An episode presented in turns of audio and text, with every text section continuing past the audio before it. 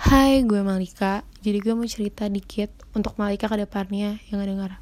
Jadi gue kemarin-kemarin ini uh, baca Al-Quran, terus gue baca artinya, terus gue takut banget masuk neraka. Setakut itu. Ya semua orang takut, gue ngerti. Tapi gue takut banget setelah ngebaca artinya kayak kayak itu tuh dijelasin maksudnya kayak kita udah dikasih tahu larangan-larangan kenapa kita masih ngelakuin yang gue juga lakuin. Kayak gue sholat masih bolong-bolong. Tapi nanti kita pas udah masuk neraka nih misalnya gue banyak dosa gue masuk neraka. Terus gue kayak kenapa? Gue nggak ikhlas kalau gue masuk neraka. Padahal gue udah dikasih tahu kok. Gue dikasih tahu kalau lo bakal masuk neraka kalau lo ngelakuin ini. Ya itu salah gue sendiri. Jadi gue nggak boleh protes kalau suatu saat nanti gue meninggal gue masuk neraka. Ngerti kan mal?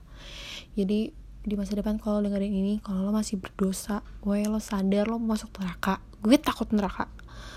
Ya Allah semoga saya tidak masuk neraka amin dan keluarga saya dan mama ayah Nin, Teca, Denis, Faras, Nin Bandung, Om, Ganjar, Om Ipan, pokoknya semuanya Tante Dinia, pokoknya semuanya keluarga dan teman-teman saya. Terus kayak mungkin gak sih kita kalau misalnya masuk surga terus ketemu lagi terus kayak aku sayang banget sama keluarga aku hmm gue gak mau